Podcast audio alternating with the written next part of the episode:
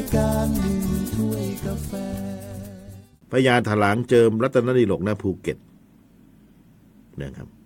พญาถลางคนนี้ชื่อเจิม นามสกุลรัตนดิลกณภูเก็ต ผู้สร้างเมืองภูเก็ตขึ้นมาใหม่พญาถลางเจิมชื่อ เดิมชื่อเจมะ เจมะ ต่อมาเรียกเพี้ยนเป็นภาษาไทยว่าเจิม อืม วันเดือนปีเกิดและชื่อบิดามารดา ไม่มีหลักฐานชัดเจน เพียงแต่มีหลักฐานว่าเกิดในสมัยรัชกาลที่หนึ่งแห่งกรุงรัตนโกสินทร์บิดาเป็นแขกชาวมัทราช ประเทศอินเดีย พร้อมด้วยครอบครัวเดินทางเข้ามาค้าขายอยู่ในเมืองถลาง ในสมัยพระเจ้ากรุงธนบุรี มารดาเป็นชาวเมืองถลาง บิดาของพญาถลางเจิม หรือเจ๊มะเนี่ย ได้รับราชการในจวนเจ้าเมืองถลางบ้านดอน และก็เจ้าเมืองถลางบ้านเขียน ในตำแหน่งหลวงล่าม ช่วยในกิจการที่เกี่ยวข้องกับแขกชาวต่างประเทศนะครับ ในสมัยรัชกาลที่หนึ่งในเจิม หรือเจ๊มะเนี่ยได้รับตำแหน่งหลวงล่ามแทนบิดา และได้พันยาชื่อแสงเป็นวงญาติกันกับเท้าเทพกษัตรี หลังจากเมืองถลางถูกพม่าตีแตกในสมัยรัชกาลที่สองช่วงเวลาที่พระยาเพชรคีรีศรีพิชัยสงคราม รามคำแหงเทียน เป็นเจ้าเมือง หลวงล่ามเจิมเนี่ยได้รวบรวมผู้คนมาตั้งบ้านเรือนที่บ้านท่าเรือ และต่อมาเจ้าพระยานครศรีธรรมราชน้อย ได้แต่งตั้งให้เป็นพระยาถลางตำแหน่งเจ้าเมืองถลาง บ้านท่าเรือ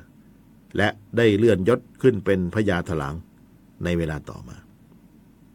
นะครับพระยาถลางเจิมหรือเจ๊มะเนี่ยถึงแก่อนิจกรรมในสมัยรัชกาลที่สามนะครับ ประมาณปี 2370 นี่แหละภูเก็ตนี่มีหลายชนชาติเชื้อชาติที่มาอยู่นี่นะนะครับ มาอยู่แล้วก็บางคนมาอยู่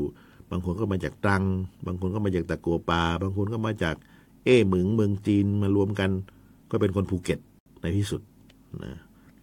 ในที่สุดก็คือเป็นคนภูเก็ตนะเพราะว่าเกิดที่นี่ ลูกหลานเกิดที่นี่นะ บางคนก็มาจากอินเดียเห็นไหมนี่มาค้าขาย บางคนก็นับถือศาสนาซิกข์มาอยู่ที่ภูเก็ต มีลูกมีหลานเกิดที่ภูเก็ตก็เป็นคนภูเก็ตนะครับ เพราะเวลาเวลาออกสูติบัตรเขาจะเกิดที่ไหนเกิดภูเก็ตโรงพยาบาลวชิระใช่ไหมแต่เกิดภูเก็ต แล้วเวลาทำพาสปอร์ตเนี่ยเขาจะบอกแล้วว่าคุณเกิดที่ไหนภูเก็ต เวลามีพาสปอร์ตเขาจะเขียนไว้เลยนะไปดูได้เลย อย่างนี้เป็นต้นนะ ทีนี้ พระยาถลางเจิมเนี่ยเป็นผู้มีความสามารถกล้าหาญเป็นผู้นำในขณะที่บ้านเมืองเกิดภัยพิบัติจากข้าศึกบ้านแตกสลายขาด ประชาชนหวาดกลัวขวัญเสีย หลบหนีซ่อนตัวอยู่ตามป่าตามเขา ได้รวบรวมผู้คนเหล่านั้นออกมาตั้งบ้านเรือนอยู่ที่บ้านท่าเรือและยังมีชาวถลางส่วนใหญ่ได้ข้ามฟากหนีไปตั้งถิ่นฐาน อยู่ที่กลาภูงากลาภูงาคือพังงานะครับ พระบาทสมเด็จพระพุทธเลิศล้านาภาลัยรัชกาลที่สองได้โปรดให้ตั้งเมืองถลางขึ้นมาใหม่นะพระยาถลางเจิมนะเจ๊มะเนี่ยครับ เองก็ยังไม่ไว้วางใจในข้าศึกตอนนั้นนัก จึงได้ส่งบุตรชายคนโต ชื่อในแก้วไปอยู่ที่กลาภูงาคือพังงา เพื่อความปลอดภัยประการหนึ่ง และก็เพื่อช่วยงานในจวนเจ้าเมืองถลางที่กลาภูงาด้วย ซึ่งเจ้าเมือง ก็เป็นเครือญาติทางฝ่ายพัญญา ซึ่งพญาถลางบุญคง เพื่อการศึกษาเรียนรู้ราชการอีกประการหนึ่งก็คือในแก้วได้พัญญาชื่อแจ่ม เป็นบุตรีของหลวง เมืองถลางที่กลาภูงา และก็ได้เป็นกรมการเมืองที่พังงาพญาถลางเจิมเป็นผู้มองการไกล จึงได้ปูพื้นฐานเตรียมตัวบุตรชายเอาไว้ โดยให้ศึกษางานราชการ พื่อหวังที่จะได้ให้เป็นเจ้าเมืองภูเก็ตที่ทิ้งร้างอยู่นั่นเองนะครับพญาถลางเจิมหรือเจ๊มะมีความชำนาญในการค้าขายในเมืองถลางมาแต่เดิม และใช้ตำแหน่งหลวงล่ามติดต่อกับชาวต่างประเทศคือพูดต่างประเทศได้ ที่เขามาซื้อร่ดีบุก สมัยที่เมืองถลางกำลังรุ่งเรือง โดยการค้าแร่และก็ยังรู้แหล่งร่ดีบุกที่อุดมสมบูรณ์ คือในเขตเมืองภูเก็ต สมัยเมืองภูเก็ต เทียน นะครับบริเวณบ้านสปัมเนี่ยเยอะแร่เยอะบางคูสามกองกระทู้รักกงสีที่ผมนั่งอยู่นี่แล้วก็กงสีเนี่ยนะครับมีเยอะซึ่งพญาถลังเจมะเนี่ยก็ได้ไปตั้งบ้านเรือนแห่งที่สองอยู่ที่กระทู้เพื่อควบคุมบ่าไพร่ทางเหมืองแร่นะครับ จึงคิดอ่านหาวิธีการนำนายแก้วบุตรชายกลับมาจากกลาภูงาหรือพังงา แล้วสนับสนุนให้เป็นเจ้าเมืองภูเก็ตที่บ้านกระทู แล้วก็สมปรารถนานะครับนายแก้วก็ได้บรรดาศักดิ์เป็นหลวงภูเก็ตแก้ว เห็นไหมพญาถลางเจิมหรือเจมะ ได้สร้างที่ว่าการเมืองอยู่ที่บริเวณที่มีแหล่งแร่ดีบุกจำนวนมหาศาล ที่หมู่บ้านในตำบลกระทูต่อมาเรียกว่า เมืองภูเก็ตบ้านกระทู้ ริมฝั่งคลองบางใหญ่ ซึ่งไหลคดเคี้ยวไประหว่างหุบเขา ผ่านหมู่บ้านสามกอง หมู่บ้านทุ่งคานะออกสู่ทะเลที่อ่าวทุ่งคานะครับ ทางทิศตะวันออก สมัยนั้นเรือกำปั่นลำใหญ่สามารถแล่นเข้าออกรับส่งสินค้าได้ จนถึงกระทู้นะครับ จนถึงกระทู้ทุกวันนี้ไปได้ไหมครับ ไม่ได้ครับคลองเล็กนิดเดียว ที่เหลือถูกถมหมดแล้ว น้ำจึงท่วมไงครับ เมื่อก่อนนี่อุ้ยคลองใหญ่ เรือใบสามหลังนี่ไปได้ถึงกระทูเลย นะ เส้นทางไปทางไหนล่ะแต่คนภูเก็ตจะรู้ นะ ก็มาที่อ่าวเก้ไงอ่าวเก้คลองบางใหญ่เนี่ยผ่านอ่าวเก้มาใช่ไหมล่ะ ผ่านหลังโรงแรมถาวร ผ่านสะพานพระอาราม ผ่านข้างๆ ธนาคารออมสิน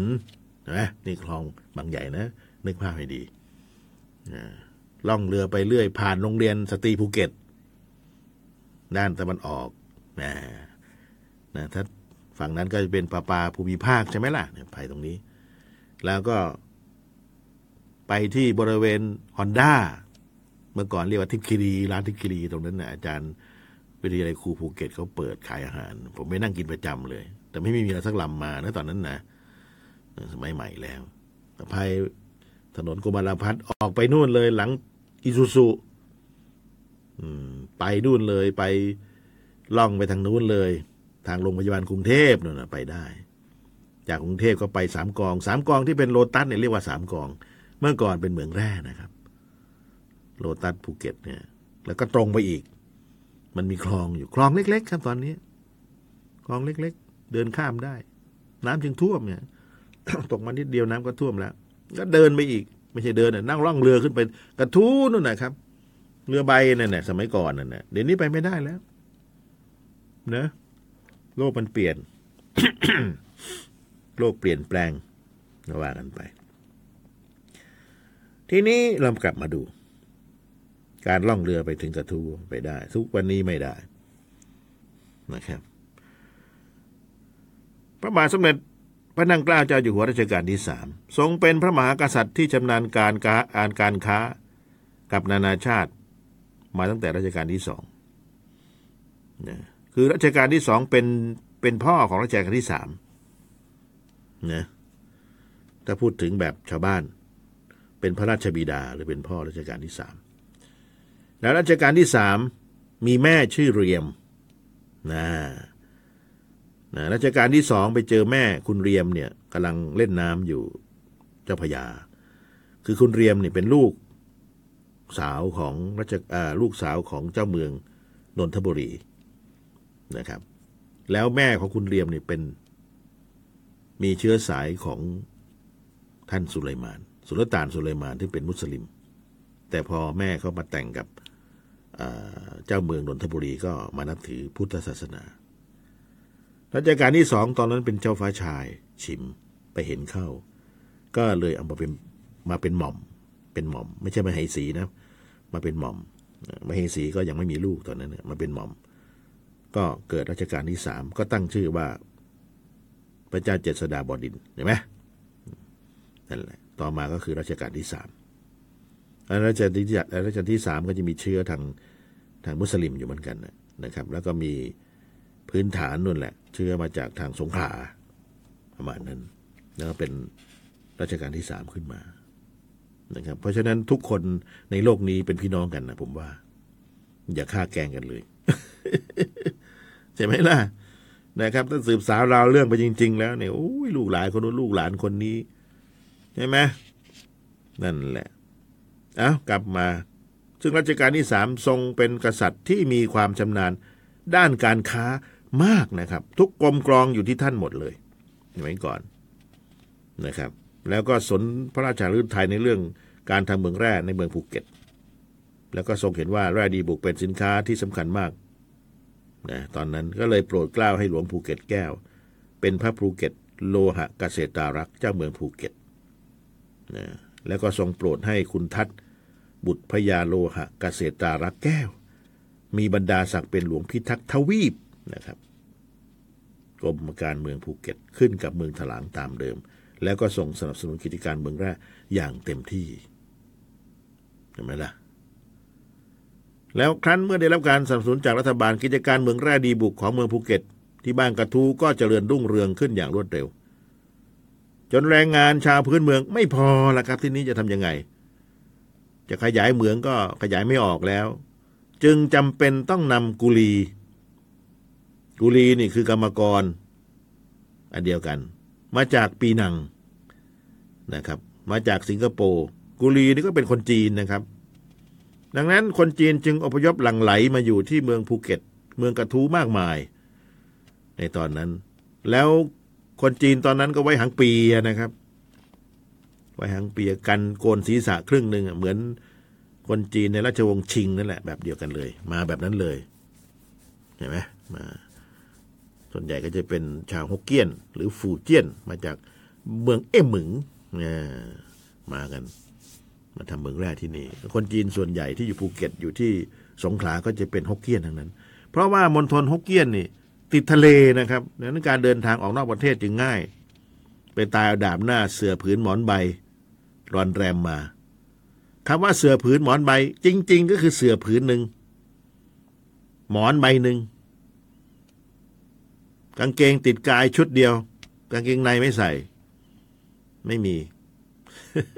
ส่วนใหญ่จะเป็นผู้ชายมาก่อนนะครับ ครอบครัวบางส่วนก็อยู่ที่เมืองจีนนั่นแหละไม่ไม่มา ก็มาหางานทำนะครับ เสื้อผืนหนึ่งหมอนใบหนึ่งบางทีก็เอาผ้าห่มนะทำเป็นหมอนนอน ในเรือมา ใช่ไหมมาเป็นกุลีบางคนก็รวยไปเลยนะครับ เป็นในเหมืองในหัวไปเลย บางคนก็ยังนั่นอยู่นะครับ แต่ยังไงก็ตามนั่นแหละคือความวิริยะอุตสาหะรายการหนึ่งถ้วยกาแฟ